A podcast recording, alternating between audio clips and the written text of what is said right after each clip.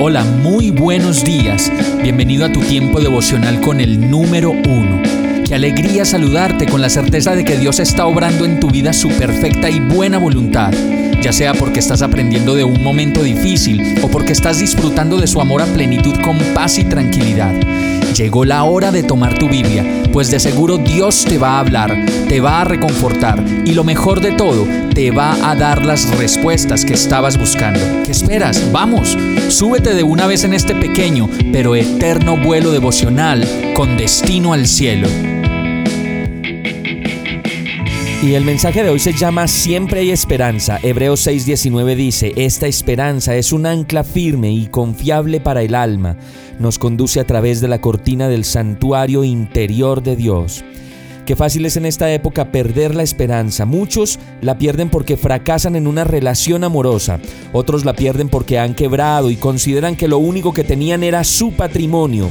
Muchas otras personas pierden la esperanza porque esperan mucho de los demás y a decir verdad la mejor manera de dar es sin esperar nada a cambio.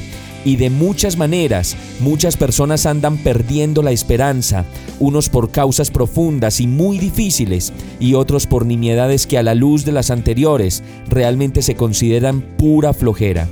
Pero como lo dice este verso, indistintamente de la situación por la que estemos pasando, nuestra esperanza debe estar ubicada en el lugar correcto y en la persona correcta como un ancla firme y confiable para el alma.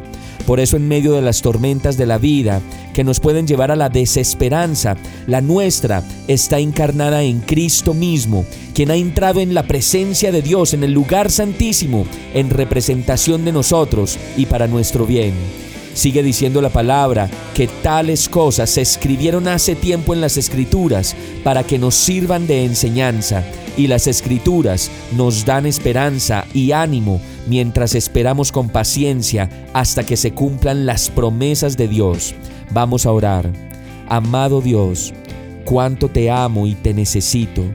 Solo tú sabes cuáles son esas situaciones que me hacen perder la esperanza y alejarme de ti. Yo te ruego que hoy me ayudes en mi poca fe y me permitas entender y ver esa esperanza que necesito en medio de la oscuridad y la tormenta. Tú eres mi esperanza, Señor.